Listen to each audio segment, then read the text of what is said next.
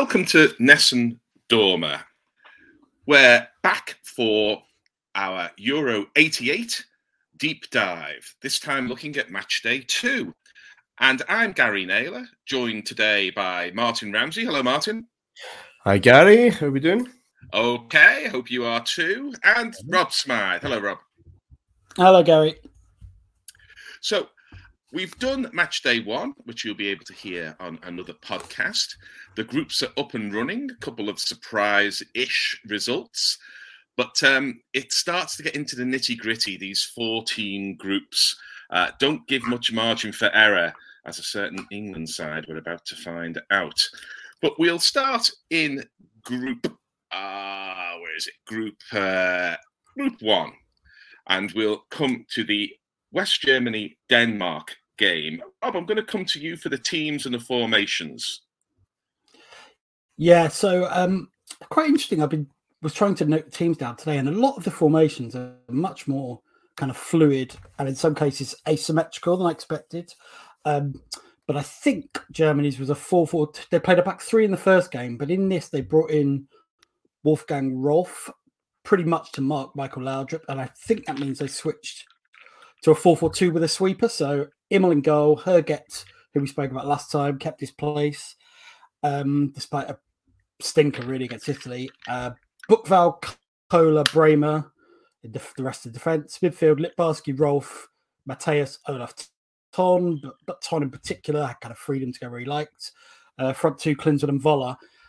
And the Denmark team, I mean, this they've all they were always slightly um well, it was very fluid under Sepp Piontek, but this was weird. They put Morten Olsen, who was 38 and had been suffering dizzy spells for the game, into midfield against Matthäus, which doesn't sound like a cure for dizziness. But um, so they switched themselves they to a back four. They Peter, Peter Schmeichel in goal, who at that stage we knew nothing about. 24 years old, I think, still playing at home. Uh, John Sivebæk, Lars Olsen yeah. became the sweeper. Ivan Nielsen, Jan Heintze. Midfield was Kim Vilfort, Morten Olsen, Søren Lerby, Laudrup was sort of in a free Rolf, I think, and then up front, Preben Elkjær and Flemming Povlsen.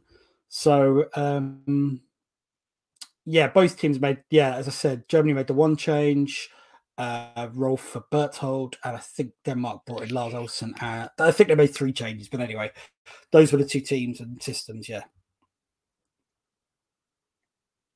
So it's an afternoon game, and it, uh, well, it's sort of late afternoon, isn't it? The kickoff is five fifteen uh, mm. in Gelsenkirchen, and um, it is strange that matches that are as important as this, the middle game in a in a, a group match, um, played at different times because Germany it, Germany had won, uh, sorry, had drawn the first game, uh, Denmark had lost.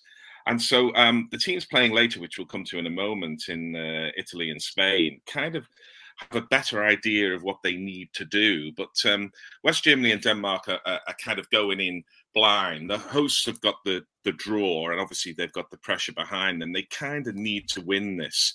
So, um, and they get a decent start, Rob. Yeah, well, they get an early goal, but before that, I think the kind of moment that sums up the game is Elkjær takes the kick off, and Pierre Littbarski, who's about five foot four, just chops him after about two seconds. It's like one of those videos you see of Vinnie Jones cleaning someone out after the kickoff. And it set the tone for a game in which Germany, despite not being that bigger side, actually bullied Denmark and were allowed to bully them by, I think it was Bob Valentine, a Scottish referee. Uh, but anyway, yes. Um, then they scored after about. There was a great stat actually. I think it was Barry Davies commentating. Said that in every game that year, not just at the Euros, every game Denmark had gone behind in the first quarter of an hour and they did it again. Um, Lerby, who was a great player, but like many, is kind of on the way down here. Just a weird back header that went straight to Voller. Schmeichel made a really good save, actually, to kind of when he's not quite a star jump, when he just throws himself. Save would become very familiar with. Um, but it rebounded to Klinsmann, who kind of put it past, I think it was Lars Olsen on the line. And from there, you kind of never really felt Denmark were going to do much. They just looked same as we said against Spain, really. They just looked at a team that reached the end of the line, really. I think that the changes that um, Piontek made brought the average age down a bit, but they but not much. They just looked a team who, yeah, just it was a tournament too many. Uh, I can't think of many better examples of that actually, um, of a, a team who were kind of borderline great or certainly very very good. and just they just fell off a cliff in this tournament. Um, yeah, it was almost like an equivalent of the um, the uh, Andrew Strauss's England team, which became Alastair Cook's, who lost the Ashes series five 0 mm. Kind of um, just just suddenly completely collapsed and they were gone, and that was it. Martyn. Yeah, it, it, that narrative for Denmark starts in those previews. I mean, it's it's contemporaneous at the time. This is it. This is the last chance. They're, they're surely at the, the, the absolute end of this song. And even Barry Davies mentions in commentary, I'm sure it's quite a sunny day, um, and the mm. shadows of the stadium, you know, also the shadows of the stand behind are, are, are making their way across the pitch. And he, he says something the shadows are creeping over the end of, of this fine era of, of, of Danish football and kind of questioning where they could possibly go next because this this was their big chance, right? With all these great players and how they thrilled people, especially in Mexico. But for those who were there, Barry Davies being one, it, eh, we would only get highlights, I suppose, of Euro 84 uh, instead of that kind of wall to wall coverage. Um, they were an exciting team, and, and isn't it a shame, really, that this generation has not managed to win something? Little did they know, of course, that, that, that four years later they, would be holding the bloody thing um, in a very different um, shall we say, less fluid and, and, and romantic and, and, and, glamorous kind of style. Um, but that that just dominates both the written um, accounts um, at the time, but also in commentary. This um, because Denmark had gripped the neutral. I think they they, had. Um, um, been interesting, I think, for for for, for British viewers, and it, it really was this kind of farewell. And I mean, what a farewell! They, they, you're right, Rob. West Germany were just all over them right from the start. They didn't get going. Um, and it, very interesting watching West Germany back for me is that that's a prelude, clearly. That goal, Klinsmann just mm, yeah. sniffing around, just being there, that not taking too long to, to, to still have a bit of work to do because that ball's mm. kind of awkward at Paris back from, from Schmeichel. Uh, and he just changes his body shape and just guides it into the back of the net um, and a lot more of that fluidity um, that, of course, we would see two years later in a very powerful, powerful way. Uh, and just some of those names, you'll talk about the second goal scorer, I'm sure, with um, a, comment, a commentator's favourite cliche.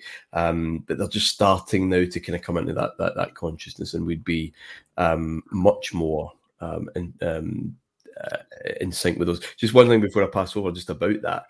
How interesting that, that Barry Davies's pronunciation of uh, Lothar Matthäus is Lothar Matthäus. And yeah, in a similar right. way to, I think it's Tony Gubba in, in Euro 96 when the French team is is kind of lining up and he's, you know, number 10 Zinedine Zidane. Um, they've just, you know, that's the name that's there, give it my best. but it's not yet in the the kind of consciousness is this is this is how you say that name because this is the great Matthäus, this is the great Zidane. Um, it's still that little precursor to to that that kind of um, ubiquitous um, understanding that would that would come later on. Yeah, I was just wondering just about uh, about the bottle that used to come out at Christmas because that was Matthias rather than uh, the German midfielder. But uh, Rob, Oh yeah, just a couple of quick things. So Klinsmann, that was the first of how many goals in major tournaments? By major, I mean World Cup and European Championship. Have a guess. Mm-hmm. Fifteen.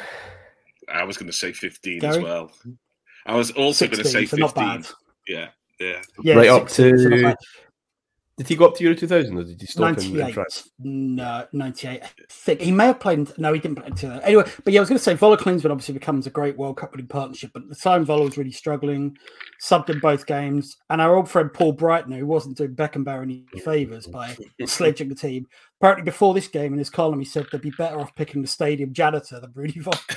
Which, you know, it's, it's quite amusing also to contrast that. We'll probably might come to it. Emlyn Hughes slagging off yes. Bobby Robson in England in the Daily Mirror, and you know it's fine, but it's kind of there's none of that kind of. um I was going to call it wit, which I'm not sure it is. Just say stadium janitor, but there is something quite amusing about that. Whereas Hughes is just basically they're all shit, send them home. Um, mean, but yes, um, so Vol- a, I was going to say Rudy Völler is an interesting character in some ways. It's just there's a, a kind of comic potential kind of clings to him. It's it's nothing to do with his play. Obviously, he's an outstanding forward, won World Cup and various other uh. Frank Rijkaard. There's just something Frank comic about him. I mean, Yeah, I, even when that happens, you, you can't help having a kind of wry smile, even though all your sympathy is with his his look as he's being sent off, and the the Mrs. That's Slocombe the, hair always amused yeah. me. I don't know who said that once, but even in this game, he looks kind of bemused and lost, and and mm. I say a slightly comic tragic figure. But it, but, um, but it does show. You know, he, he might point to a silverware rather more extended than mine own, so maybe I yeah, should stop. it's interesting how careers develop, though. You look look at this tournament. Völler's twenty eight, I think, and a lot of people think time's up. He ends up going to yeah. Noah Cup, but also playing really well in um, '94. He scored a few goals. Then you get someone who will come to Vialli in Italy's game. He's 23, has the world ahead of him, but actually, this is the only goal he'll ever score at a major tournament. Um, so it is interesting. You just, you just, I just don't know. I always remember this with um, it's a bit of an aside, but when Jamie Redknapp come on and played really well against Scotland, England at Euro 96, then he got injured and missed the rest of the tournament. Venables would have used him. He would have played against Germany in the semi instead of Platt, I think. At the time, it didn't really matter. You know, what's he, 22, young, good looking, futures ahead. Sometimes it just never comes. It's absolutely fascinating. Yeah. Different manager didn't like him quite. You know, Venables stays. Redknapp has a much longer England career. I think. I think Venables bet Joe Lovejoy the Sunday Times that Redknapp would play more games for England than Beckham. But anyway, I, am digressing. Anyway, sorry. But I was, I was going to say about what, what comes, and you've already mentioned that that um, or Martyn did that Denmark are only four years away from holding the damn thing up in the air. Uh, even if it was a very strange route, because although we're not doing Euro 92, we ought to remind you that they got in because Yugoslavia had to turn down their place because the Balkans was being balkanized violently, as opposed to, uh, well, in fact, that's usually how the Balkans gets balkanized. Um, but they they slid in through the back door and ended up winning it with John Jensen's uh, extraordinary goal. Um, is there any sign, apart from Michael Laudrup um, being, you know, obviously a, a world class player in his mid twenties, is there any sign of that Danish um, win to come no. in just four years' no. time? Because I couldn't see any. No, and of course Laudrup didn't play. His brother did. Um, yeah. No, and looking at the team, I think only three maybe survived. Three or four survived. So Schmeichel and Flemming Povlsen were really good players. Great in Schmeichel's case. John Sivebæk and I think Lars Olsen. But none of them at that stage. Poulsen was really promising. Schmeichel was promising, but no more than that, I would say. Um, so no, essentially. Yeah. I don't. To be honest, I don't think there were any signs of it as late as kind of April 1992. there, there, weren't. There weren't though. There weren't. Any, no, there in fact, there weren't any signs of it until probably until Lars Elstrup puts them two one up in the last group game yeah. against France. Yeah. And possibly even later than that, you know, because you think they're going to get stuffed by the Netherlands, and then you think they're going to get stuffed. And I, I don't want to diminish it because it's one of my favorite kind of football fairy tales, particularly Schmeichel's role in it. Um, but no, essentially, but the tournament teams don't you, you, don't see them coming. They they are of that no, summer. true. The, um, yeah. Just that, that that that particular mix, players in form, relax for other reasons, Gary, that you mentioned in terms yeah. of that no stress, no build up, just just kind of go and do it, um, and set up in a way that can do the biz for five games, which is all you needed to do in in, in, in those days anyway.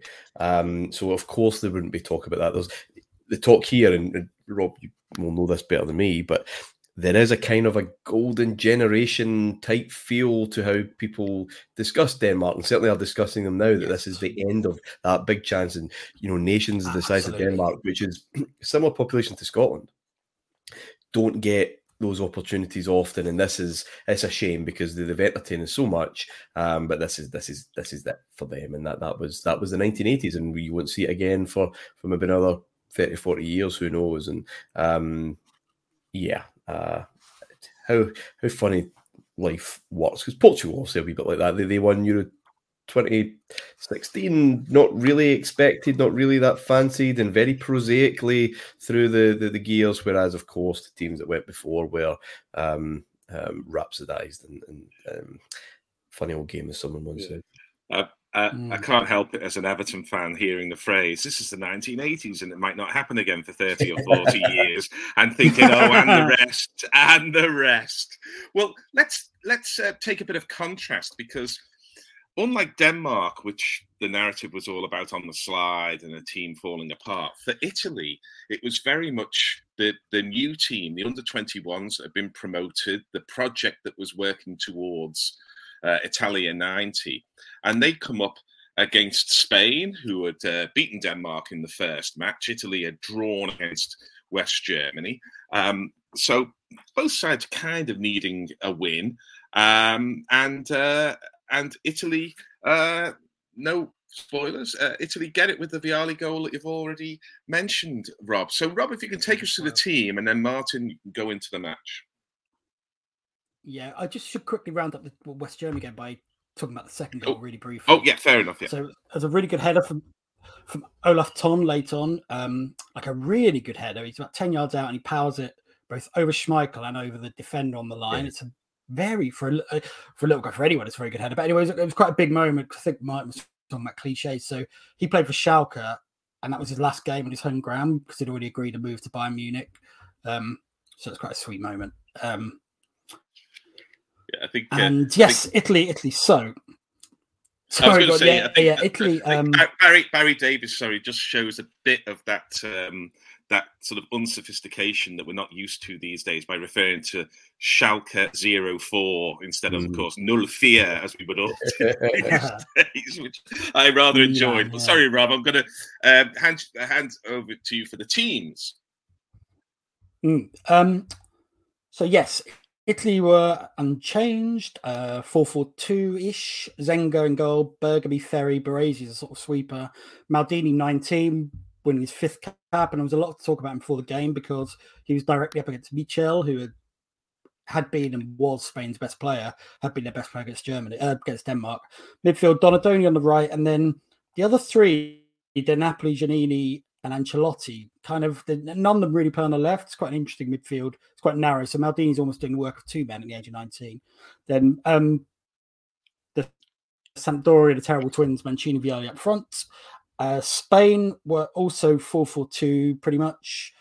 Um, although now we might call it 4 2 2 2. But anyway, Zubizarreta, Thomas, Andrinúa, Sanchez, and Soler came in for the captain Camacho, who had knackered his shoulder trying to maim Preben Elkjær in the first game. Uh, midfield, Michel sort of playing from the right, Gallego, Victor, the two kind of central kind of bruisers a bit. Gordillo, more kind of classically left sided, and then up front, Butragueño and, and Baquero, who later became a very good attacking midfielder, I think, under Cruyff at Barcelona. Uh, but yeah, those are the teams. Martyn. Yeah, there's a bit of a cancellation really in that that, that first half um, from what I've seen. The, the, the Hmm. Michel Maldini thing uh, is is really interesting because hadn't Michel signed a big deal at, at, at Real Madrid? Half a 10 million a year. Yeah, I mean this was Yeah. huge. A seven year It deal. Was think- seven years. Yeah, I think Jim McLean from Dundee United getting involved in that, in that, that, that kind of length of contract. But yeah, 10 grand a week. Um, and this boy who, not to overdo the cliches tonight, became a man that night. I mean, he really, really, really did a job on him, um, hounded him. Um, and it was a bit filthy in the first half from the, the highlights that, that we we have access to now. Um, a wee well, Ferri, yeah. Ferri, Yeah. pun- Ferri punches Michel on the side of the head at one point uh, when they're kind of Yeah. grappling at a cool free kick, which is hilarious. Gets booked for it, letting him sent know. off. Yeah, letting him know they're there. Chances in the second half became a, bit- more open because you know Italy have only got that point. Spain have the win. Um, a win for Spain pretty much puts them in in uh, pole position. Um, Mancini misses a couple of good ones, but Trigueño misses. Probably should have had a shot. I think he tries to kind of cut it back, or, or there's some kind of slice cross come shot going on.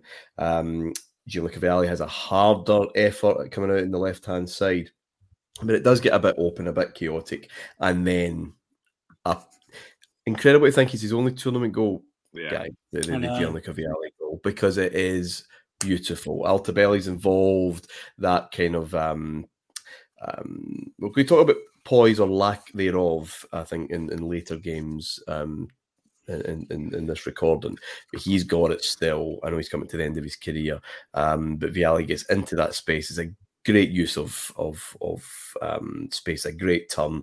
and he doesn't mess around. I mean, it's just drilled right into the, the to the bottom corner.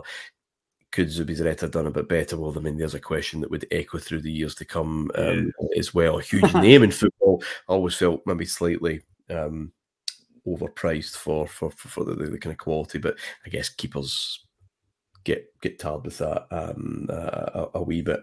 Um, because Vialli could have squared it, right? I mean, he, he could have looked for hmm. um, someone else going to pop it in the box, but there's just that immediate clinical um, finish, the kind of uh, finish that had given him such a, a reputation, even at, at, at, 23, a lot of high hopes, um, and just that, that youthful exuberance of that that Italy team. Maybe with the freedom that listen, this is a trial run, guys. We know when the pressure's really on. It's going to be on in a couple of years. We yeah. need to be ready for that. Um, but yeah, one goal, and that, that's I was going to say all three points, but that's not the case, is it? We're still on two points. Three points. Um, yeah. But but yeah, Italy then back in in, in control of, of of their own destiny in that that that group. I mean, Rob, there's a lot of the the kind of talk in the in the press was as they like to do with a golden generation or with a group of young players coming through is that this was a, a kind of paradigm shift for Italian football, getting away from not so much the system of Catenaccio, but certainly the kind of attitude of Catenaccio that first we don't score, and then if we get a goal, good. But even if we don't get a goal, at least you haven't scored. And yet the the results tend not to bear this out. But the, there was there was much more positive play, wasn't there? There was a sense in which they were going to give chances to Mancini and to Vialli to see if they could back up their youthful promise with goals. Yeah, definitely. Uh, what I would say is this is quite a low scoring period in international football. Obviously, we're, yeah. we're coming towards Italia 90 when it which changes everything.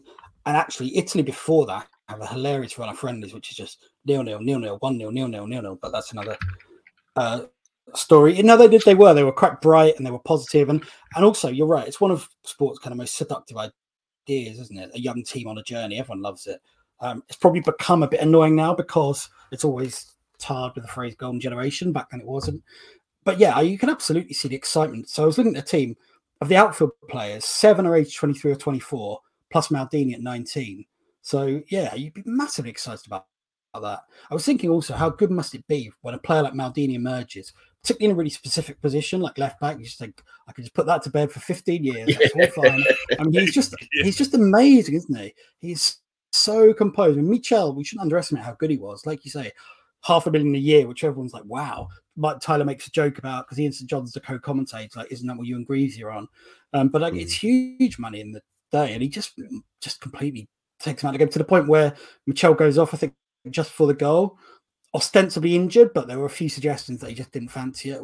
Whether that's true, I don't know. But yeah, I don't know. Well, they're really kind of quite a likable side. Vialli and Mancini very creative, and Vialli obviously, as we will come to know, like incredibly charismatic as a player and a bloke. Um, yeah, and they were good. What I would say, though, the standard so far in the tournament hasn't been that great. I think no. most people say they were the best team in it at this point. I think Rinus Michels made that comment after the second round of games.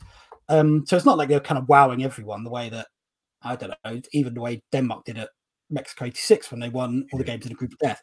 But they, yeah, they were impressive and they were kind of likable and and certainly more forward thinking. And I'd love to know whether how much that was Sacchi inspired or whether actually Vicini was already doing this with them when he managed them at the end 21 level. Um, I, I thought it'd be too much a kind of stretch of research to find some under 21 games from 1985, but, but I would be slightly intrigued to see how they played. Yes. An interesting comment, Rob, about just the, the quality, and it is quite tight. Um, we're going to talk about a game in a minute that's also a lot more open.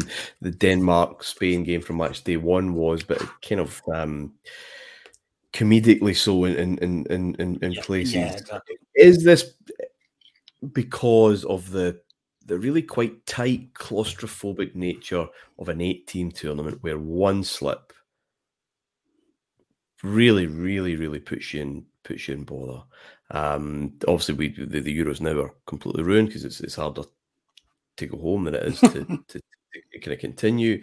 Um, and you saw England certainly, but not England weren't the only team, but the, the, the, the last time the Euros were, were on, effectively treating the group as an extension of a build up and a kind of warm up, and yeah. everyone's got a run out now. All 23, 22 players, whatever. Certainly, all the outfield players are for a goal, and now is when it starts.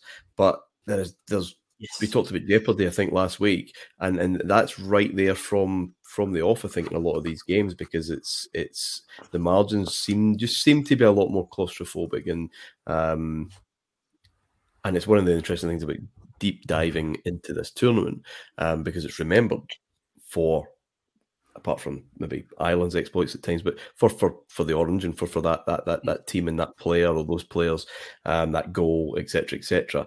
Is there much depth beneath that surface? And that that that's one of the interesting kind of things around it. And a lot of these games are kind of a much of a muchness, but I just wonder again just how much the format plays into that. Yeah, I don't know. I'm, I'm sure it does up to a point and, and absolutely, particularly you know the last twenty minutes of West Germany, Italy would be an example. Um, I wonder also whether it's just partly about laws of the game. Obviously, the back pass was still an option. Easy to shut a game down. It's kind of, kind of anything, isn't it? It's always a pull between attack and defense. So as time goes on, people get more cynical and learn ways. We're seeing it now a little bit in modern football, time wasting. It's become so much easier to shut games down. Plus, and the Germany, West Germany, Denmark game is a good example. Yellow cards were still kind of an event. You, had to chin someone on the side of the head, like Ferri did with Michel. Um, so that made it easy probably to stop games. Um, I don't know. Have you got any thoughts, Gary? I guess it's as always combination of things. Because was, the one thing I would say, I, sorry, pass over, is that the teams on paper look attacking, you know. Yeah, All yeah, of them pretty much have got sweepers like Koeman. I mean, there's a point in England game where Rijkaard just buggers off down the right wing and he's one of the centre backs. There are very few what we would now call holding midfielders. So, or is it a point in, in, in, in, football's evolution, perhaps, with the obvious exception of a game we're just about to come to, where defences and attacks are just well matched. The style, the pace, mm. uh, the, the, the, technique is probably just in a zone where it, it because even you were talking about Italy and, and, and West Germany, Italy are they, they, have a lot of energy, they have a lot of purpose, they're, they're trying to make things happen. It's just bloody difficult to to get through at yes. times and to, to, to create more than the kind of three or four decent shots and goal. Now, football's always going to change, and I've got a kind of question for later um, uh, around that. But um, maybe maybe that's it. Maybe it's just at a time where it's you know bat against ball quite quite nicely. You know what I mean? It's, and just exactly exactly just very quickly before I pass over to Gary, the best league in the world is Serie A, where goals really are at a premium. You know, we're coming off the back of a season when Ian Rush scored seven. Top scorer, I think, is Maradona with 15, but that includes penalties. That's in 30 games or a maximum 30 games. So yeah, it's um, I think you're right. The balance is always kind of shifting, isn't it? Um, and I think at that point, it's just slowly crawling towards Italia 90, which, although a tournament I think we're all fond of because of the kind of drama and human side of it, um, it had a notoriously low goals per game, I think 2.2. Same in this tournament. So yeah, I think it is just that point of evolution, definitely. Because there is quite a lot of attacking play. Or having said that, we're only watching highlights, or I am. So maybe, you know, maybe maybe the full yeah. game would um, be too thrilling. Sorry, Gary. Well, my I was not surprised, but I was amused. I think is the is the right word. Um, and I'm jumping ahead a little bit to England against the Netherlands, but you always think of the Netherlands, you always think of Cruyff, you think of of total football, you think of sophisticated football, and yet Mark van Basten's third goal is the epitome of, of the the English style with a near post corner that's nodded on, and the big fella at the uh, far post gets it home. And what I that made me think a little bit, and again, I'm I'm kind of thinking back 30 odd years and I'm, I'm looking at highlights. So there will be as many counter examples as there, as there are examples of this. But one of the, the characteristics, certainly since Spain 2008, I would suggest in international football and Barcelona possibly a little bit earlier than that, is you can almost see, it's almost visible how a team are trying to get an overload in different parts of the pitch. They're trying to get a man free. They're trying mm. to pull the ball one way, pull the defenders another way, and get get the overload down the side or with the underlapping fullback or whatever it might be, which which opens up the two on one that they're looking for, and then the the kind of trap is sprung. there are examples of this in this uh, tournament, and one would be Altobelli passing it to Vialli, who's running it outside him and then puts the ball away in this match. But they seem to be more ad hoc. They seem to be more yes, absolutely on the hoof rather than the result of the kind of tactical analysis and data which is around around today. Um, so you can see you can see that the the overload. I mean, ever since the days of of Alf Ramsey was it with overlapping fullbacks that that the overload has been an extremely useful tool to be able to pull out of the box at all levels of football. But I don't think it's I don't think it's the end point of sophisticated thinking in this tournament. It's more that the players have got together. There's a couple of good passes. A, a guy has dribbled the ball past someone. There's a good run, and he picks him out. Um, maybe that's being a little unfair mm. to these players, but there is a, a, level of tactical sophistication, partly driven by data, partly driven by the drilling that goes into players these days and the professionalism and everything else, which does make for a soulless game. But the the difference or the the reverse of it here is that the game isn't soulless because so much of it is off the hoof. You know, all of a sudden somebody shoots from 40 yards and say, well, well what's he done that for? Um, but at the same time, it, it it can look a bit random. It can look a bit kind of obvious. It can look a bit unsophisticated, and so it's a, mm. it's a kind of, there's a kind of interesting contrast. I think. I think that's fair. And what fascinates me is that's just the nature of evolution. There will come a time in history when someone's doing a pod on Pep Guardiola's Man City and saying how unsophisticated they look, which is quite frightening, actually. God knows, God knows what level that you'd have to be up for that. But yeah, I, I, I would agree with you. I know I, I wouldn't say there was no coaching going on. You know, you clearly had celebrated coaches back then, like Michels and even you know Dave Sexton in England, but it clearly wasn't to the level it is now. Nowhere near. Definitely ad hoc is exactly the word I would say, or phrase. Have you got anything to add, Martyn, before we move forward? No, happy to move. Okay. I bet you are. So given what we... comes next. so we'll, we'll go to Ireland against the USSR. So a mismatch in populations and a mismatch in land mass. But um, what I'm going to suggest is that it's not quite as much of a mismatch in terms of their football visionaries as managers. But we'll come to that in a moment because we need to start with the teams. And Rob, you have the so-called no hopers by Harry Harris in the Daily Mirror, Ireland. The Republic. I know, I know, I saw that. Um, yeah, so Ireland four four two, one change. Paul McGrath had problems with his knee as he did for most of his career. Okay. So Kevin Sheedy came in to play as the left-sided central midfielder, which was interesting, um, and actually played really well and made Ireland's I mean, obviously you lose something when you lose McGrath, but in terms of on the ball, he actually made made Ireland play a lot better, I think. So Pat Bonner, goal, defence, Chris Morris, Mick McCarthy, Kevin Moran, Chris Hughton, midfield Ray Houghton, who was fantastic, Ronnie Whelan, Kevin Sheedy, Tony Galvin, who apparently was a Russian speaker, which I yeah, mind boggles. Yeah. Uh, I'm from French. Russian, uh, a mate of mine went went to SOAS. He did Russian at the Schools of Economic and East European Studies. That's fantastic. Uh, sorry, CEAS as it was called then. Yeah. That's, that's sorry. Up front, Frank's no, no. Up front, Frank Stapleton, John Aldridge. Uh, USSR also four four two, but with a sweeper. Uh, Dasayev, the great keeper. Sulakvelidze, who came in for Litovchenko, I think he was injured. Kuznetsov, sweeper. Khidiyatullin, Demianenko at left back.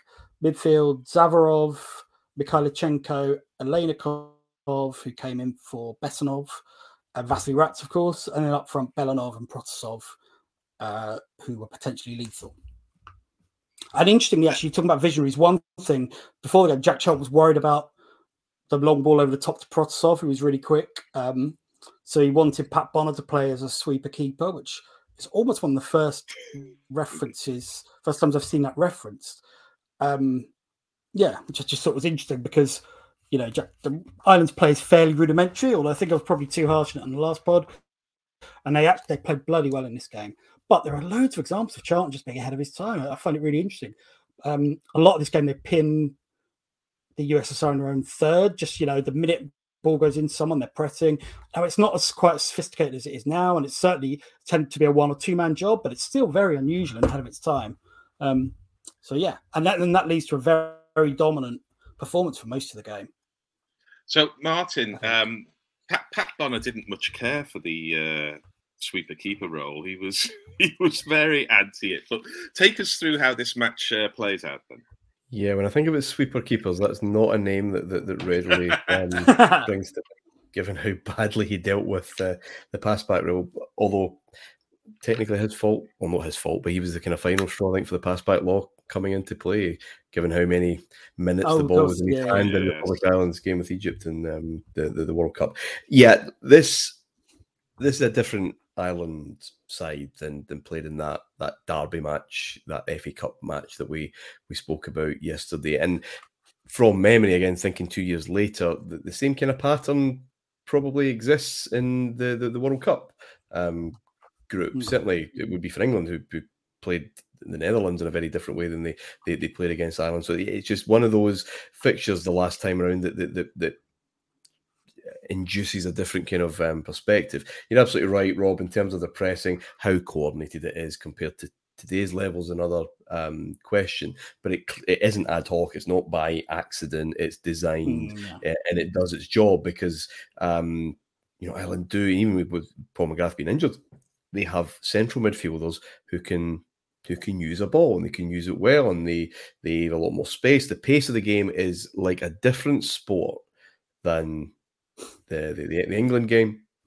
and that brings out um, a side to that Ireland team that's probably um, underrated, misunderstood because of um, some of the more direct and, and, and rudiment, uh, rudimentary um, ways they, they, they play some of the more um, memorable games. Chances at both ends is a lot of um, a lot of players prepared to take a shot on from range, yeah. shall we say? Um, Oleg Kuznetsov nearly scored, nearly puts the USSR ahead. It's a lovely move. He's a wee pot shot from from outside the box, which Oleg loved to do. Um, he came to Rangers a few years later, of course, and in his debut nearly took the post away um, from, from a kind of similar effort. Um, because yeah, usually with Scotland in football, it's the crossbar that gets taken away. Indeed, right? yeah, it gets damaged. Yeah, um, but because Netsov kind of strolling around, I have to tell the story because it's, it's, just just too good not to. In Glasgow, they uh, one of we have a lot of curry houses in Glasgow, but um, Mr. Singh's is um, one of the best, and I would urge you to to to, to go there if you're ever in the vicinity. Uh, and Sati Singh, who owned it, um, took Rangers to his heart, and he had two sons. Uh, one of them was called Mark Walters Singh, and the other was called Oleg Kuznetsov Singh. And Oleg still uh, still works at the restaurant, I think, to this day. So um, the impact there, the cultural legacy of, of Oleg Kuznetsov um, continues on. Um, what Kuznetsov couldn't do, uh, Ronnie Whelan did in terms of scoring um, a, a quite um, brilliant goal. It, again, it looks that kind of up and under, um, kind of thing comes from a throwing, I think, and maybe not not quite yeah. dealt with like the, the, the England goal, um, but it is as sweet as a nut. Um, and again, one of those players, and you find him not a great scorer of goals, but a scorer of great goals, and he he mm. he, he, was good for that. Was was, was Ronnie Whelan, um, and you just see this belief kind of infused through the Irish performance. Um, nearly another beauty in the, the, the start of the second half. Should have had a penalty um, when Dasayev um, cleans mm-hmm. out. I think it's Galvin. Um, yeah. You see this quite a lot, and it, it, it may have calmed down over the years in co-commentary. Um, you, you, saw it, I think, um, with John Motson and the England game that we'll come to with a potential penalty where Motson is incandescent. They're even arguing then, no, well, maybe then, well, actually, no. But Tony, um, Liam Brady, who's on co-coms, that's never a penalty. It's never a penalty. And then yeah. you see another replay, and well, oh, actually, oh, yes, it is. it's as much of a stone wall as you, you could possibly find. Galvin should have made it too. And Dasayev is is injured in the um, the, the process there um, and has to has to go off. Um, the goalkeeper's name that comes on, um, Viktor Chanov um, from Dynamo mm. Kiev. Uh, again, um, good for my memory because Kiev had, had, had, lost the Rangers in the first round of the European Cup. And it, go on to YouTube and find this game because Kiev are one up from the first leg. They're in control, and he tries a kind of gentle bit of off spin instead of just rolling or kicking the ball out. Fumbles it completely, hits the the, the, the back of Ally McCoist, so it rolls to Mark Falco, who just rolls it into the back of the net. So it's, it's that Viktor Chanov. uh, a bit of a disaster. Um, anyway, Ireland should have been two up, as I said. John Aldridge then tries something that I think he'd maybe done for Liverpool in the FA Cup semi final um, that se- that season, and what Marco van Basten would go on to do very well at the denouement of this tournament, which is a kind of volley from from from the edge of the box. Doesn't quite go to plan, but it's not a million miles away. And then, just as they've done against the Dutch, really, um, they, they, they find that that that that that goal. Um, Belanov must be some age by now. Um, when was he World Player of the Year? Maybe the, the late the late seventies. No, no, it was after eighty six. Um, he's not actually that old. He looks about fifty, but I think he's in his yeah, mid twenties or sort of lateish twenties anyway. But yeah, uh, it's his last major tournament. I'd like to know more yeah. about his career arc, to be honest. Yeah. Um, but anyway, what a touch! Um, I think we, we talked offline about this that, that even um, if uh, Protasov wasn't following up, he still had created enough space for himself to go on and uh, and, and and do the job. Protasov did it, um, made it one one, and for all that control and and, and hope and, and impetus that Ireland had, they could have easily lost this game. You know, Chris Hughton makes an absolute mm. dog's breakfast of something in the box. Um, uh, again, it doesn't kind of come to something, um, and it ends up one one, which obviously suits the USSR because they they had the win. Uh, um, early on, puts both of them on what three points, and with a say, with a say in the the the, the end of the group, which we will come to. But probably one has to to say a, a, a chance miss for Ireland to, to effectively book the book the place. They, they should have won this game. They should have won it. Mm. Yeah, Rob. I mean, that yeah, was my feeling that they should have won it. What What was your? Yeah, I, I, I, no, absolutely. In his European Championship history, which is really good. Jonathan O'Brien calls this their best ever performance, Ireland. I don't know if he means to that point or ever, um, but I certainly wouldn't dispute it to that point. They played so well against a really good team, had the better chances. Yeah, just a couple of things are interesting. So this is Aldridge's 17th game. He still hasn't scored for Ireland, mm-hmm. which is crazy because he's been banging in 30 a season for Liverpool or Oxford for about five years now. Um, he actually played really well, though, again, with the pressing and everything else, um, but just missed a pretty good chance. Um, and the other thing I wanted to say was Whelan's goal. So it's a long throw all the way to the far side, and Whelan, I mean, I'm sure everyone could see it in their mind's eye, like an acrobatic volley from the edge of the area that just flies in. But actually comes off his shin. And what I would ask both of you, what you think is, does that actually matter if acrobatic volleys? Do you remember the famous Wayne Rooney one against Man City? Really That's off his shin as well. I'm sure there are others. And I don't know if it matters or not. I really don't. Um, I, I have a view. Yeah, I don't know how I feel about it. I thought I'd ask you to. Yeah, I, I have a view um, on this because at I the ground you, you can never tell. at the ground you can never tell. You know no. the excitement and the spectacle and everything just just sort of carries you away, and it's a it's a goal and all of that. And of course, it's all done in the thousandth of a second the contact but it's when you get the tv pictures and you look at it and you think oh it wasn't quite as good it wasn't quite as clean and i think sometimes you can have too much information let's hold it in our head the first time we saw it on telly or if we were fortunate yeah, enough to be at the that. ground and, and, and do it that way i think but yeah um too much information really martyn what's your view well unless you meant to shin it then, then it's not controlled, accurate, um, and, and and brilliant. It doesn't matter. It goes in the back yeah. of the net, and the arc is still the same, and it still looks as beautiful and uh, and everything else. But um, yeah, points off for for precision and and and, and intent because yeah, as I said, unless you're going to say. I'm so good I don't even have to put my laces through this. I can do this with my shin, which is very doubtful. But who cares? Really? Yeah. Yeah. Well, no, I, I, I, spin bowler, we call it natural variation, but I don't know if we can get away with that. I, yeah, it's an interesting subject. But you're right. Ultimately, I mean, and, and in, in, fairness, Whelan did say it was a fluke. Um, so yeah, I see both sides. But you're right. It's all about the moment, isn't it? I mean, bloody hell! First time you see it, not only have they gone mm. ahead again, they've done it with a flying volley the area straight from a Mick McCarthy throw. It. I mean, yeah. Yeah, there are very oh, few that are uh, absolutely clean. But uh, Keith Weller scored an hmm. incredible goal for Leicester, which is straight from a, a, a um, corner, wasn't it? Uh, this wasn't from a corner, but that same kind of thing. And I think uh, Scholes did one mm. as well from a corner. But sorry, Rob, go on. Yes, and I, no, funny enough, Matthäus is trying it in every game in this tournament as well, and connecting pretty well, like corner to the edge of the area. Um, what was I, I was forgotten what I was going to say now. Um, no, it's gone. Forget it. Yeah, gone. It'll it'll be back, and of course, there's uh, some more pods to come. uh, but we're we're moving into the fourth and final match of uh, our deep dive into game day two of Euro '88, and it's a game that I'm sure many of our listeners will uh, recall. Uh, sometimes with a, a sense of uh, frustration, even anger. Um, it's the it's the famous England one Netherlands three. Rob, take us through the game, uh, through the um, teams, please. Yeah, so just a quick thing on the context. Obviously, they're both lost. 1 0 on the Sunday, so pretty much do or die. However, at this point, because this is before the Ireland game, so in theory, you could lose and still go through, but obviously, that's not a good business model. Pretty much both teams knew if you lose, you're gone. Um, so England made two changes from the Ireland game. Trevor Steven, who hadn't been fit for that game, replaced Chris Waddle. Glenn Hoddle replaced Neil Webb.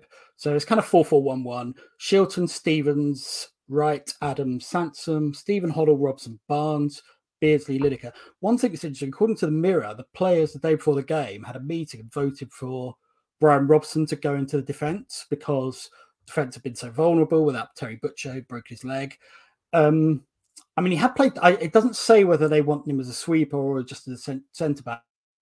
He played a little bit as a sweeper under Ferguson the year before, uh, but Bobby Robson apparently overruled the idea, which is interesting, partly because it's always been suggested, although Bobby Robson denied it, that player power, as it's called, mm. led to him mm. bringing the sweeper against the Dutch in 1990. But anyway, I thought it was really interesting aside. It was just kind of tucked away the, in the middle of one of the mirrors hatchet jobs on Bobby Robson. Um, yeah. Netherlands team was also two changes. Uh, Erwin Koeman came in for the left winger, who's Johnny Van Schip, and famously Marco van Basten, who apparently before the tournament was third, told he was third choice striker behind John Bosman and Wim Kieft, where he came in for Bosman. So um, Van Breukelen in goal, who we knew from Forest. Van Aerle, Rijkaard, Ronald Koeman, Van Tiggelen, defence. Midfield, Vanenburg, Wouters, Aldermuir, and um, Koeman, who was sort of tucked in a little bit more than Van Schip. Gullit sort of has a free role, and then Van Basten up front. And I would just say, I'll let, let people go into but I'd probably argue this isn't a great game, but I'd argue probably the best game of the tournament, I think. Yeah. you agree? Yeah. Yeah, I think so. The drama was was intense. Maybe I suppose maybe make a case for the maybe maybe make a case for the maybe make a case for the first semi final because of all the historical meaning, which we'll come to. Yeah, but anyway, yeah. um, yeah, um, uh, I suppose one important point was played in the afternoon heat, and it was very hot. It's like so it's four fifteen English time, five fifteen local time, um, which I remember being really perfect because it it was obviously get home from school just in time for it. Anyway, England started really well. Lineker and Hoddle both hit the post. Lineker from a really tight angle after a, kind of interesting move. Robson did a tried to chip it over for Lineker. Koeman sort of lost mm-hmm. his bearings. It hit him on the head, and then Van Breukelen was already flying out, went past him. So Lineker was onto it really sharp, threw on goal, hit the post from a very tight angle. But the yeah. kind of standard line at the time is he'd have scored it in 86 and he probably would, but it wasn't easy. Then Hoddle hits the post with a beautiful free kick, same post, it flies across the line. Um, and it's interesting, I'll come to the goals a bit, but you don't really associate Dutch teams with counter-attacking. But for the first half of this game in particular, all all their threat, including their goal, is on the counter. England are the ones who are doing most of the running. And it's not that I, I get the impression the Dutch are happy with that. I think they just thought, particularly Van Basten, who just looks electric, long before, you know, I don't think this being wise after the event because just everything he does looks so sharp. And I probably thought, you know, counter attack with his pace and movement. Adams and Wright were vulnerable, which we've spoken about before. Um, and yeah, I, I, th- I thought the first half was really interesting, and England were kind of mugged a little bit by the first goal. But I'll let let one of you talk about that.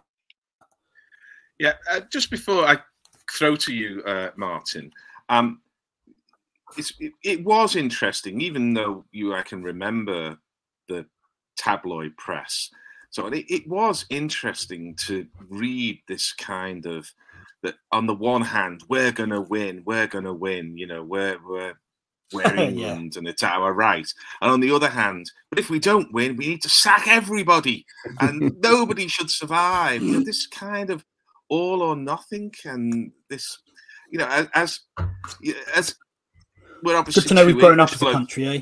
Yeah, as two English blokes, we kind of, you know, sort of uh, have. I won't say got used to it, but we we we lived with it and we became tired of it. Um, but as a as a Scotsman did it was it more than that? Was it like annoying? Was it was it irritating? Are you suggesting? Yeah, are you suggesting, Gary, that, that, that, that tabloid newspapers whose only imperative to sell paper um, uh, are positing to um, one optimistic, one very angry, um, sensationalist positions just to, to, whip up a frenzy um, instead of having a kind of um, reasoned debate. The, the whole right this this thing um the english tournament coverage um in general is a, a hot topic up here.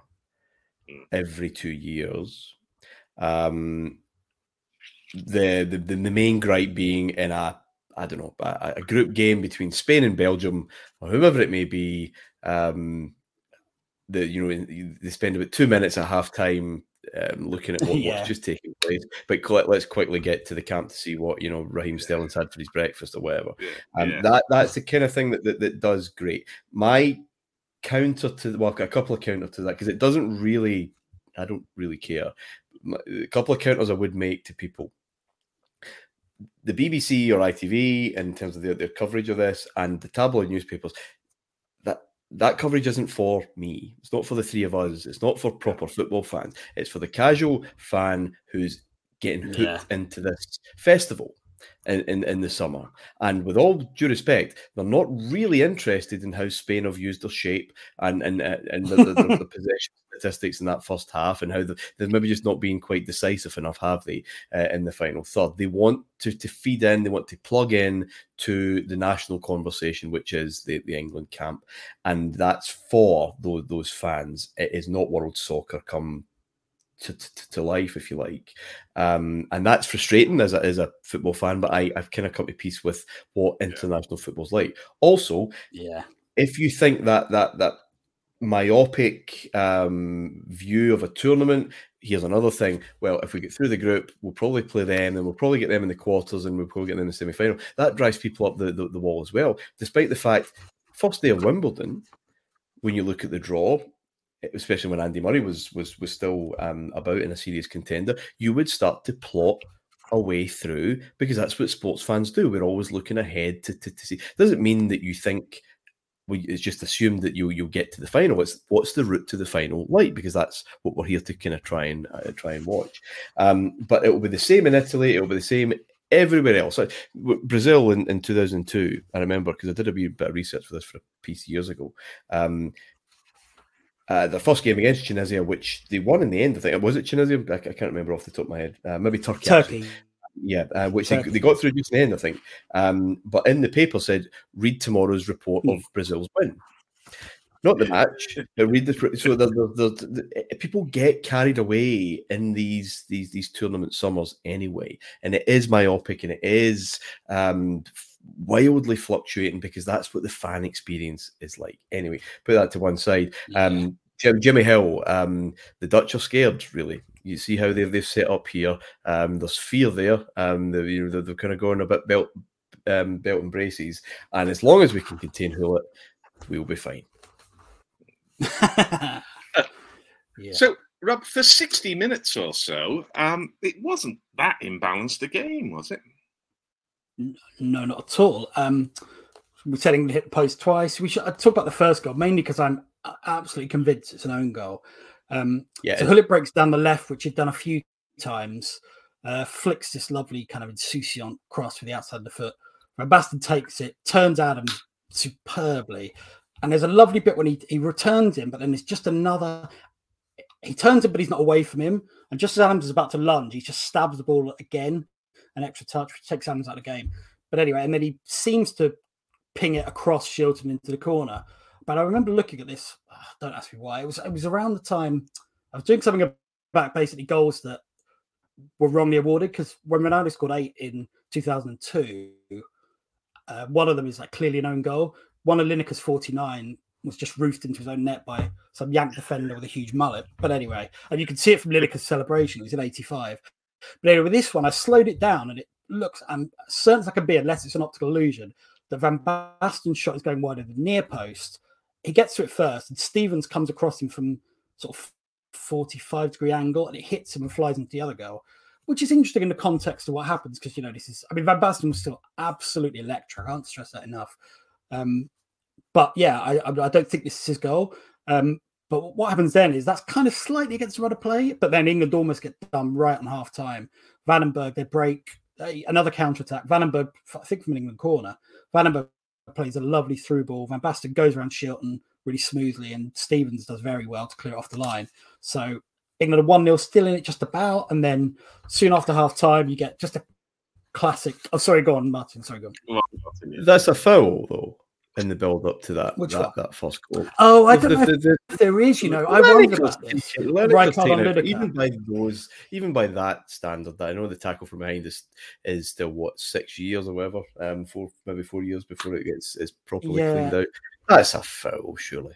I looked at it a few times and I couldn't make my mind up because I found I found something I'd written in 2008 when I said Lineker was very probably fouled by Rijkaard, and then I um watched it. Thought actually I'm not sure, but uh, no, it's yeah, it's closer. It's interesting also though how smoothly the game's run because there's no VAR. I mean, even just little things like um, there are loads of bad offside decisions. The thing mm. I always forgot about in the USSR game is Dasayev makes an astonishing save from Houghton. Now it's flagged offside, yeah. but Houghton isn't offside. Um, yeah, yeah. And there's one late. There's one later in this game where Lineker heads against the bar from a header across from Sansom. Sansom is nowhere near offside. Yeah. Um, but they, because of all this, you know, Ferri chilling Michel, Sanchez puts out Altobelli um, on the floor with an elbow to the face, I think. But it just all kind of rolls on now. It, these days, they would all. You should rerun a tournament with VAR. yeah, yeah. But anyway, yes. Um, hang yeah, on, hang on. That's I, England's one and only World Cup in the dustbin. You can't have that. you could definitely argue it was a foul. I, I wasn't sure when I saw it, but anyway, the, definitely the, England, England equalised after about about ten minutes in the second half, and it's just the most typical Brian Robson goal ever, basically. Yes. Um, Beardsley gives him the ball about 20, 20 yards out, plays a 1 2, a really neat 1 2 actually with Lineker, who's I always thought Lineker's link play was slightly underrated actually. You know, he wasn't a bloody Mark Hughes or anything, but he was t- very neat and tidy. Um, then Robson just nips past, the defender comes across, gets there first, and then just kind of wheels it through Van Breukelen, basically. It's just a classic Robson goal. And I think what's interesting about it, as a Man United fan, you saw so many of those goals basically I've had enough of this. And they are almost almost always equalizers. I think that's a really interesting kind of insight into his mindset. He scored four goals in FA Cup semi-finals. Three of them were equalisers, including probably his best ever goal against Liverpool. He just did it so often. I can remember what against Southampton, I think, where he basically just kind of Southampton pitting around at the back, and he just basically just wins the ball off one of them, shoves someone else out the way, scores, and just doesn't even celebrate. It's like, just I've had enough of this nonsense. And that was the kind of goal it was. And just on him, I mean, all the reports say he was England's best player by a fair way, um, and it's quite poignant, really, that the one tournament he, apart from '82, that he was okay to um, play, and he was fit and firing, and England was shite. Um, but yeah, I remember at the time just thinking, because my brother was older me would always go on about Robson, and it just felt like such a great classic Robson moment. I know you're not a huge fan of him, Gary, but um, I thought it was a no, I, in the same way. I, I, I, just felt he was a, a little overrated. I'm not. I'm not a, a denigrator of Robson at all. Um, I just don't think he was an authentically all-time great player. I just think he was mm. a hmm. great player, but we're splitting hairs to mm. some extent. But what I, what I liked about the goal is that the phrase that's often used about Brian Robson is that you know he he would run through brick walls for his team, yeah, exactly. and he kind of looks like he is running yeah, through yeah, a brick wall with that goal because he's kind of lifting the legs like a kind of prop forward, running with the ball, waiting to set up a, a maul, and somehow it bobbles this way, it bobbles that way, it gets over the keeper, he falls over, and yeah, it's the equaliser England needed. It's if someone says in well, someone says these days, what what was Brian Robson like as a footballer? Just show them that five seconds and say, well, he was like that. Martyn, that, that's my image. Yeah, that that is my image of, of Brian Robson. Maybe I came to him maybe a bit too late, Rob, coming to the end of his career, just as I was kind of coming to Mm. into consciousness. But that's exactly it. There's skill there, but it's it's force of nature. It's just powering through, and Yeah, and you, you, your, your description of the Southampton one, you almost just like taking, like having enough and just taking a game by the, the yeah, the that's exactly it. But I wonder, and I'm not the first person to wonder this. I I, I know the byproduct of that. I don't think it's been healthy for, for English stroke British Yeah. football because that's the midfield. That's the midfield kind of template. The the Roy Race, who's all over the place and is tactically maybe a bit ill disciplined. I need to fix everything that's on the park at one time. Give me the ball, give me the ball, give me the ball. I'm looking at you, Steven Gerrard, as well. And Hmm. It's too much and it's, it's it's too individual and how do you build a kind of cohesive unit around that and i said on our preview just looking at some of the england lineups that midfield we Ray Wilkins sitting doing nothing, or someone like that who can just provide a wee bit of cover, a wee bit of tempo, and just maybe even allow that that shuttle number eight to to, to maybe go a bit further in the park. But it's it's the, the British football bloody loves a midfielder like that and hates any that that have any kind of composure about them, kind of whatsoever. my- Just everything down. a phrase that came to mind for me is that Roy Keane would never have scored a goal like that, but he would never have needed to. And uh, that's that's that's the difference between a great player in Robson and an all-time great player in Keane for me. But anyway, Two- Rob, go on. Two quick things on that. You mentioned Roy Race. Maybe think of this hilarious thing Scott Murray wrote. I think it was in the Blizzard about basically why Roy Race has ruined English football for seventy Yeah. years. It's so I would seek it out. It's really funny. The other thing, it's interesting what you say, and I wouldn't, I wouldn't necessarily disagree, but I always find it interesting that Robson regards the best performance of his career as a game against Barcelona. It's not the famous one in '84 when he was Roy Race. It's the final in '91 when he was about 36 and he played like Ray Wilkins essentially. Now he makes both goals, but I think it's more that he. I think probably, I mean, I don't know, but I assume it's because he was pleased with that kind of level of tactical sophistication. Yeah. It wasn't just beating the British way. And obviously, it was a huge moment, first game, first English trophy after Heysel. But I always found that fascinating because you ask any Man United fan, anyone, and they'll say Barcelona 84, not 91. So I thought that was interesting as well. Um, but yeah, I really play like that. with and at all. Couldn't No, play in exactly. the full Roy Race because No. it was raining, wasn't it? Like really, really Well, hard in that game. But also, he was 36 years old. Yeah, I think, I, but maybe it gave, gave him more satisfaction because of that, and that it was more a level of um, kind of control. Yeah, as you say. But anyway, yes, at that point, the game is like bang open. It's really, uh, you know, an hour gone, one all. A draw kind of keeps him alive, but it's not great for anyone. Um, and I would say at this point, maybe then the Dutch do start to kind of get away a bit. But the second Yeah. goal still kind of comes out of nothing, doesn't it? It's- I think it's about 70 odd minutes. And um, you were talking earlier about the, the third goal, but actually, this is Bobby Robson's quote on the second goal. Don't talk about Dutch creation. Their second goal was just sort you see every week in the third division. And he's half right. He's not totally right. but, Half. um, Half right's exactly Yeah. it, Rob, because it's a shambles. exactly. You can't clear the lines again, like the, the, the Republic Ireland goal the game before. Jan Wouters is lucky because that that was just a nonsense. He did Yeah. not mean that. However, you finally have someone with poise, and that's Yeah. Gullit, Yeah. who doesn't panic, isn't going at 100 miles an hour, just says, What have I got on?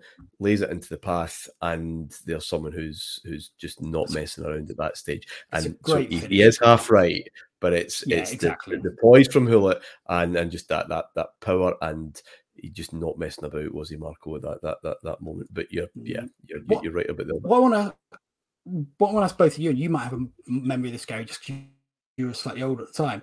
So when there's a game ahead tennis, which is what Rob's talking about, and Wouters completely mishits a long range shot, going to Gullit on the edge of the area. When when the ball goes from Wouters to Gullit, Van Basten is offside. He's not offside when Gullit passes the ball to him. But I, I mean, not that it matters. I mean, I, I couldn't care. I'm glad, obviously, historically, the Netherlands won. But I thought at the time, it's that whole, you know, if he's not offside, what's if he's not in for play, what's he doing on the pitch? So I wonder whether, strictly speaking, that goal should have been disallowed. I don't know. I've been obsessed with Like- in this, Yeah. this tournament because the it's because the standard is so low compared to modern football. Um, it- it's it's very hard, isn't it? It's it's very hard with offsides because even today with VAR, well, I say you know I shouldn't use the Mm. word even there with VAR, it just seems arbitrary whether you say, oh, at that point, that's where the man's offside or Yeah, he- exactly. he isn't offside. What you did hear a lot of was phrases like, um, in that case, they'd say, Gullit's carried the ball and he's got Van Basten back on side, or players would go back on side. Because the pass isn't made, you kind of allowed the time where your opponent, where the the player has got the ball in order to get back on side. And the most famous example of that was, of course, Leeds, where Don Revie led the team. the Ah, yeah, exactly. at West Brom because the I think that there's a pass, but it's to himself. So the the West Brom player, That's right. And the, Brown, someone, re- yeah, yeah. retains possession and brings his teammate back on side by getting ahead of him with the ball. So, but it's it's really hard because there'll be lots of examples where where the, the flag goes up and the whistle is blown because there's a pass pay, played forward, albeit not to the man who's offside, but there is a man in an offside position. I, I really can't remember. And what I quite like Rob. about this, and of all the controversial moments, if they are controversial, is that there, there's a bit of analysis. Fine, there's not in some cases, but even the um the penalty that Ireland should have had when Dasayev fell Galvin there's a bit of analysis, but there's no, you know, they just move on. Um, it, it, and this is my problem with VAR because I think it's created a greater entitlement to correct decisions than you had when it was just a referee, and I, you can't put that genie back in the bottle or whatever. Um, you know, the, you know, Charlton has a bit of a moan after the game, but not much. I mean, there's no mention at all. I mean, this, probably isn't offside, by the by. But for example, there isn't much mention of the Rijkaard challenge on Lineker before the first goal. The papers mention it could have been a foul, but there's no kind of this is an outrage, blah blah blah. I just think it was kind of slightly healthier culture. Um, and I, Yeah, I- I I, know, think you're I know it was getting it was getting worse before VAR, but it's obviously got a lot worse after it. Um, Martyn, Yeah, Yeah, I, and I, it- I want to ask. I want to ask the two of you something because you're just slightly older. When I think of strike partnerships of the eighties, certainly seventies, um, big man, little man, uh, for for knockdowns, or penalty box predator, and maybe a more withdrawn number ten, like Yeah. Lineker and, and, and, and Beardsley, for example. Yeah, um, and what watching this this particular game back from the Dutch what this looks like is the future and spin it on for the next 12 years Mm. to the, the absolute epitome of that in France's Euro 2000 win. And that's pace. mm, And that's two Yeah. players with pace and strength. And that, that, as I said, that's going to develop and develop and develop in France, where, you know, um, they couldn't get enough sprinters in their, um, their, their kind of forward line. But that's what England were terrified about was getting in behind at that that level of skill and power and an explosive pace. And I just wonder in that summer of 1988 whether that was something new because my again my my mind thinks about where football was at that time. Your pace is on the flanks. It's the wingers. It's, it's, it's wide players, maybe fullbacks with an engine. Um, but strikers are they're hanging around, or they're going to give you knockdowns, or they're going to be very clever and just you know just kind of play play in behind.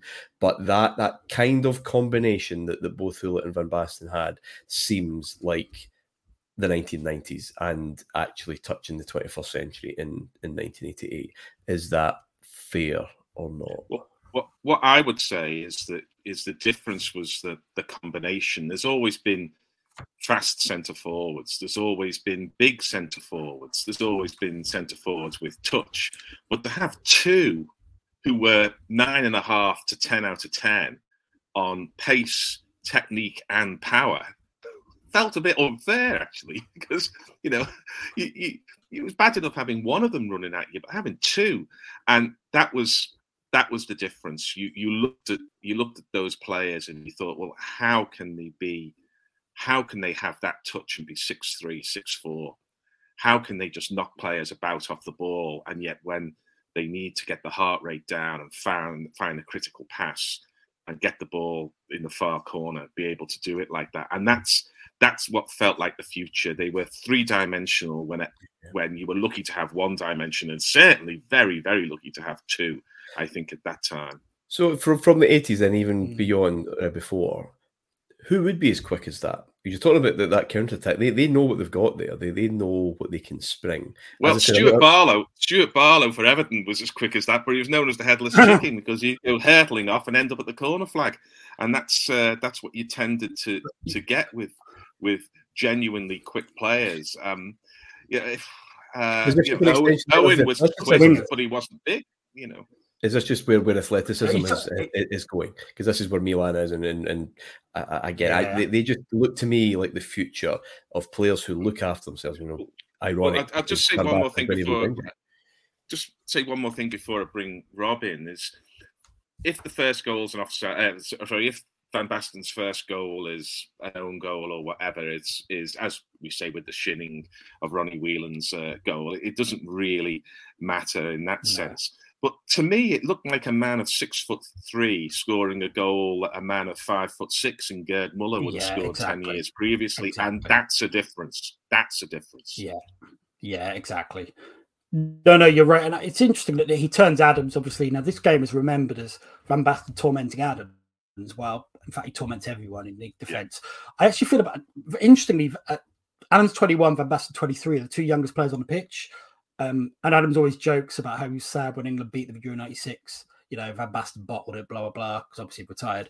Um, but I actually, Adams doesn't have a good game, but I feel a bit sorry for him that it, he was the one because his life, you know, turned to shit essentially for two years after this Okay. tournament. He he won the league, but this is the the start of the donkey stuff. So his drinking gets worse because they were absolutely linked. That was the only way he said he could shut out self-loathing essentially, and obviously he ends up in prison. Um, and yeah, I just felt a bit sorry for him. But I also I was thinking about because England looks so vulnerable defensively. Was we spoke a bit about options they had, and there was one that I'd forgotten completely, which was Des Walker, who makes his debut in the first game after this tournament.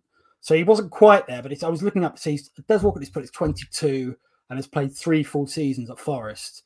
Um, but I thought that was interesting because when people talk after this, because um, Ireland's result officially put England out, so they were gone by the evening, and so the postmortem begins, and people are talking about who's the new generation. They mentioned Paul Gascoigne, they mentioned Gary Yeah. Pallister, who actually wasn't really, even though he's a great player.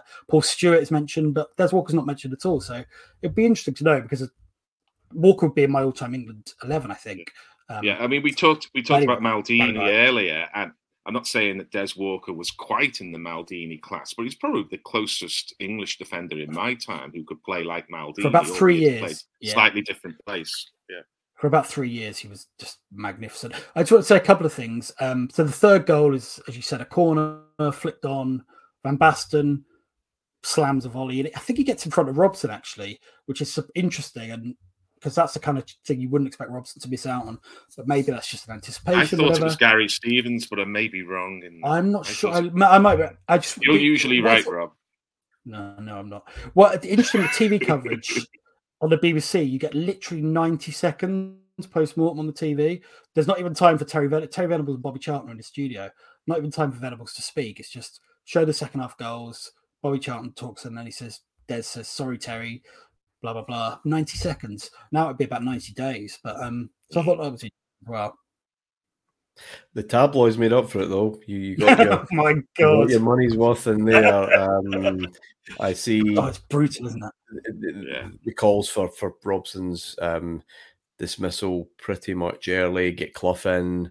Um, someone was asking. He still is the favourite to still be England manager, though. When the World Cup qualifiers start, I see. Yes, But- he is. And interestingly, Graham Taylor is second favourite. Now, Yeah, this is yeah. before Aston Villa finished second, and Yeah. it's a long time after Watford have finished second. Um, I wanted to ask you quickly, Gav. Well, actually, just before that, there was a guy, Graham Allen, Labour MP for Nottingham North, tabled a motion in the House of Commons that Robson should be replaced by Brian Clough. The motion was supported by 20 MPs. I mean, f- fucking hell. I want to ask you guys, is it worth for people who aren't familiar with this? Just, just before, just before you do, Rob. Yeah, yeah. Sorry, just before you do, Rob. uh, When Hmm. I was reading those tabloids, I had really strong memories of Mike Bassett, England manager, because they they didn't need to do much satirizing, much exaggeration, because those press conferences and those No, no. attitudes that the press. Uh, display against Mike Bassett. It's it's there against Bobby Robson, national treasure now. It- it- Uh, but Uh, then is. you know, an absolute pinata for them to hit as much as they could. Well, I was going to ask Sorry, you, it might be worth explaining for you know for people either age or um, geography to just talk a little bit about the tabloid wars and just how severe they were in the 80s and how Robson kind of well, got caught in that because it feels like it was particularly brutal. Well, everything was a, a tabloid war at that time. I mean, I think uh, Robert Maxwell had bought the Daily Mirror. Um, Rupert Murdoch was using the Sun as a cash cow uh, in order to um, fund what he thought was future and turned out to be the future in satellite broadcasting with Sky.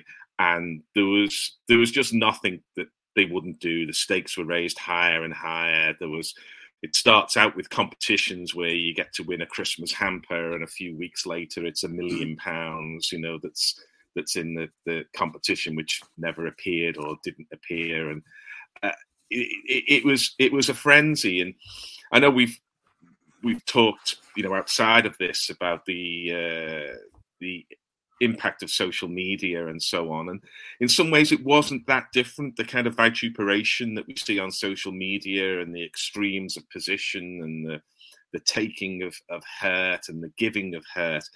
It, it was just mediated more, I think, through narrow channels, um, including the, hmm, the yeah, exactly. what are now called the red tops. Uh, they were then the, the tabloids, and it's hard to say. It's hard to really tell people who weren't aware of it at the time, just how influential the tabloids were, because there was only three television, well, there'd be four in '88, I think. So there'd be yeah, four, television yeah. channels.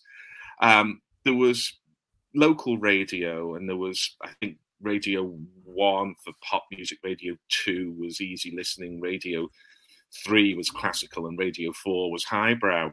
Um, there was no talk sport or anything like that. So the whole of the kind of agenda, what we now call to the Overton window of what was allowed to be discussed within the public sphere, was almost entirely set by the press. And when it came to football, that was the tabloid press. Of course, the broadsheets did it, but that was for Guardian reading types like Graeme Le Saux.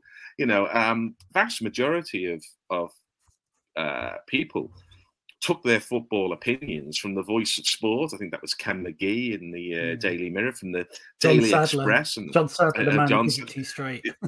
yeah, and the Sunday Express and stuff. And so they had real influence, and they knew they had influence. And boy, were they puffed up on the uh, the arrogance that came with that. And I found reading some of those pieces; they're almost unreadable in their hostility, in the sense of hmm. entitlement, mm. in the handing out of instant judgments. And I stopped reading the tabloids in around the, the, the mid 80s, um, started reading the, the, Guardian. But I, I remember, I mean, the tabloids have never had a good press in, in Liverpool for a variety of reasons, long before uh, the, uh, the Sun's um, disgraceful performance over Hillsborough. But um, when you see 1988, you kind of you kind of see why I, I packed up on the tabloids, and they're not as bad now. Obviously, they're not as bad now, but all that poison has moved online, and you just wonder, you just wonder, the world would be such a better place without it. And yet, if I open up anything on Twitter or on social media, the poison just flows and flows and flows. Uh, sorry about that rather long rant there, but Martyn. no, nothing to nothing to um, add here. I, I, well, one thing I was going to say is, I'm probably said this before, the, the kind of villains, if you like, the, the designated villains of England's campaign were Lineker and Adams. Lineker, villain's probably wrong, but you know, everyone talked about mm. how many chances he missed. Um, Barnes and Beardsley were dreadful again against the Netherlands, which is really interesting because they had had sensational seasons for Liverpool. There's a bit of talk about Liverpool because they won the title pretty much by January, had they peaked early. But it's hard to square that with the performance of Whelan and particularly Houghton for Ireland. The other thing is, again, there was um, a lot of talk in the paper, and it kind of makes sense that this is the first tournament the European exile had really had a profound impact because, you know, Mexico 86 is only be one year, this is three years. And while I think there is some truth in that, it's hard to square with, again, Ireland at this tournament and also England at Italia 90 when it had been five years. Um, I still think ultimately England were a bit unlucky. You know, I think on balance they probably deserved to beat Ireland. I think a draw wouldn't have flattered them against the Netherlands. Um, but there you go. They lost. I I, I think there's.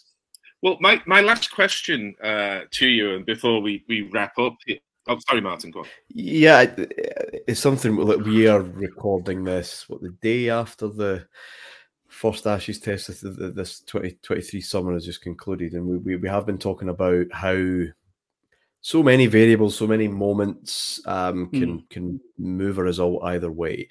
You know, there only are three results, um, and the simplistic nature of our coverage of that. Everybody, you know, whether it's just yeah. friends chatting or or the you know the national kind of media coverage.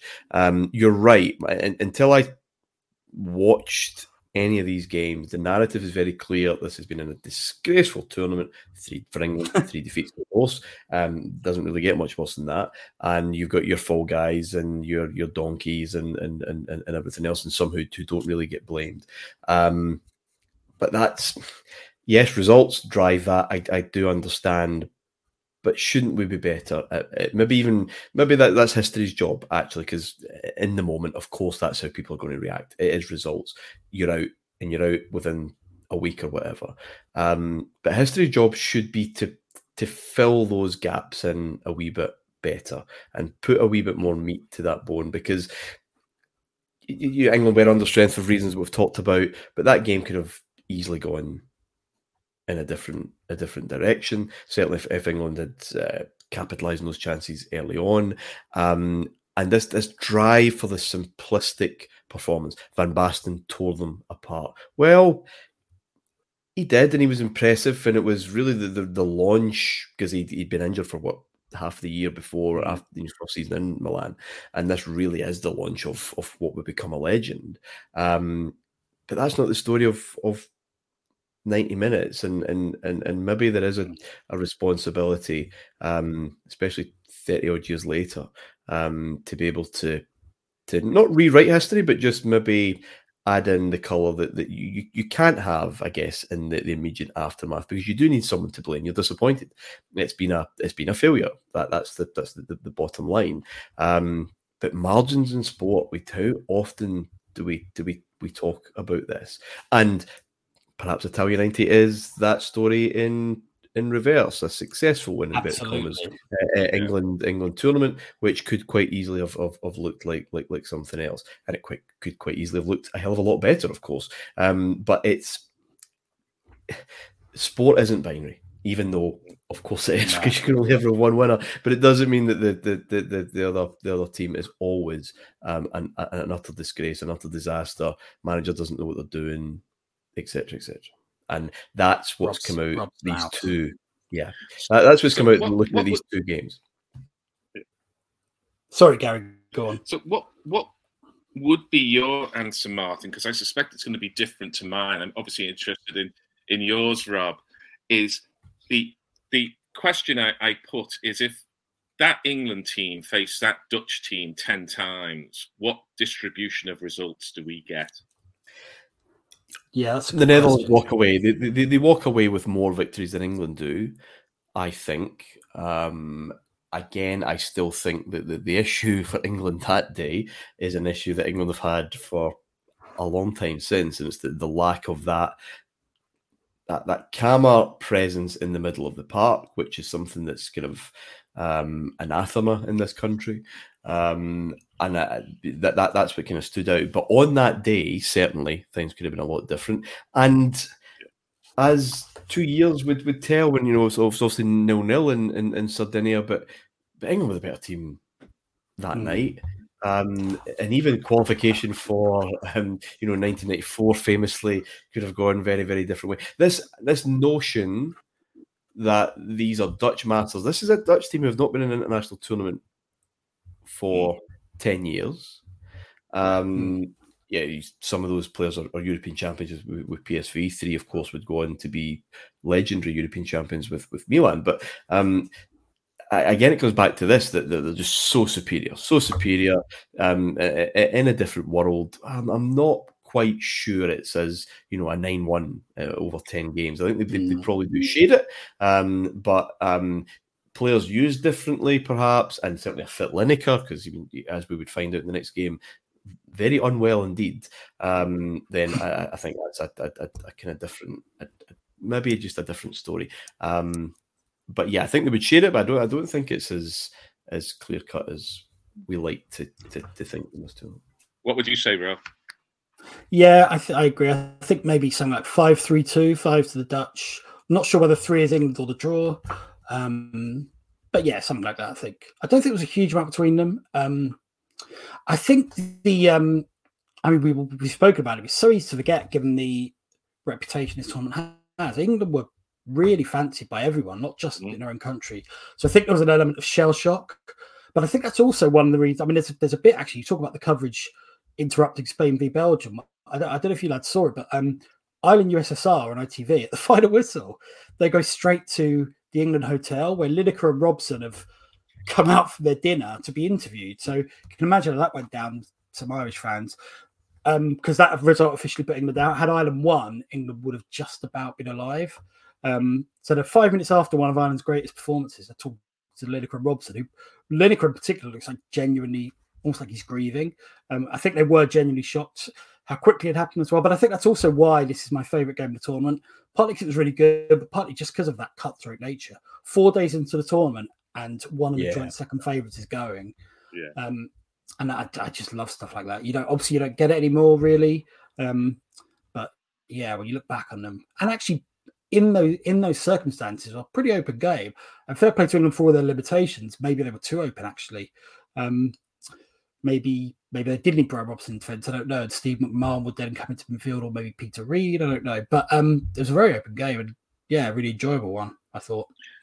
I mean, I, I went six three one. I went six times the Dutch win, three times England get a draw, and only once yeah. England win. And my reasons for that oh, really? That, That's interesting. Yeah, yeah. My reasons, my reasons for that is tournament play, especially at this time, was not a marathon; it was a sprint, and. Mm in especially again at that time before the jeopardy was taken away to some extent, the best players tend to win a lot more matches. You, you, I think it was harder to win with systems in tournaments then. Uh, certainly, it's harder to win uh, than it is with a, a kind of system like the way Liverpool won with their pressing game over 38 weeks, and there are going to be times when you can ease off against lower teams and stuff like that. My experience, and I, I haven't got anything other than a subjective judgment. I remember having this conversation a long time ago, uh, either on Nessun Dorma or elsewhere, is that most of the time when I look at tournaments as to which team won it, it tends to be the team with the best players.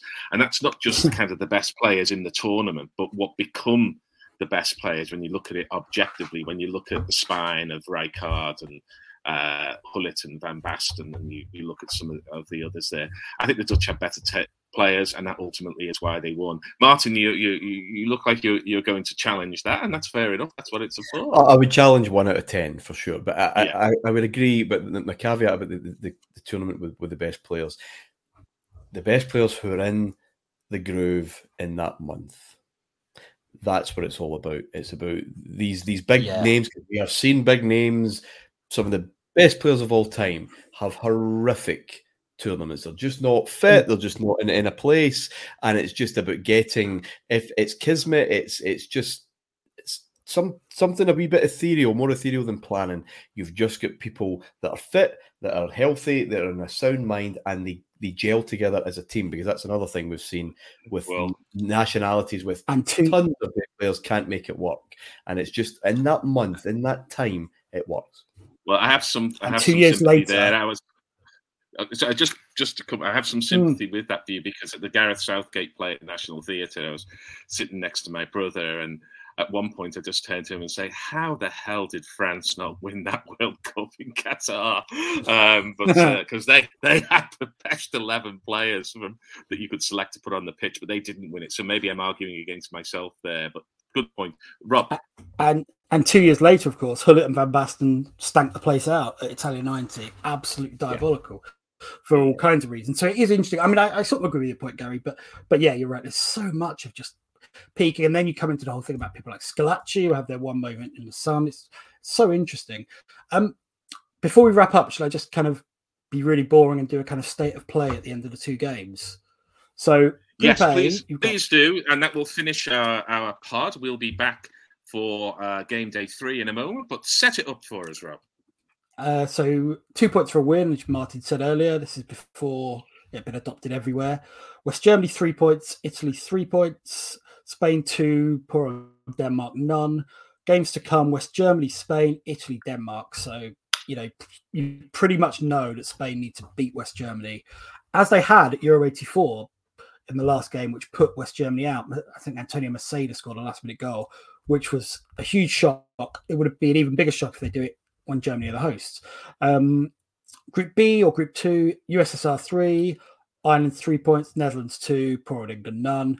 So what you have there, of course, is Ireland now probably need a draw against the Netherlands, but there's already talk of will England do them a favour because if England beat the USSR, depending on goal difference and so on, Ireland could go through with a defeat. Um, Netherlands, it's pretty simple. They could go through with a draw, but realistically, they need to win against Ireland. Um, so yeah, you've got almost two dead games. Well, half dead anyway in case Denmark and England, but they are obviously significant for the other teams. Uh, and that's it. Well, that concludes our deep dive into game day two of Euro 88. We'll be back soon with our analysis of the do or die matches in game day three. It remains only for me to thank Rob Smyth. Thanks, Rob. Cheers, lads. And Martyn Ramsay. Thanks, Martyn. Oh, pleasure, guys. And I've been Gary Naylor. Come back soon for more Nessun Dorma.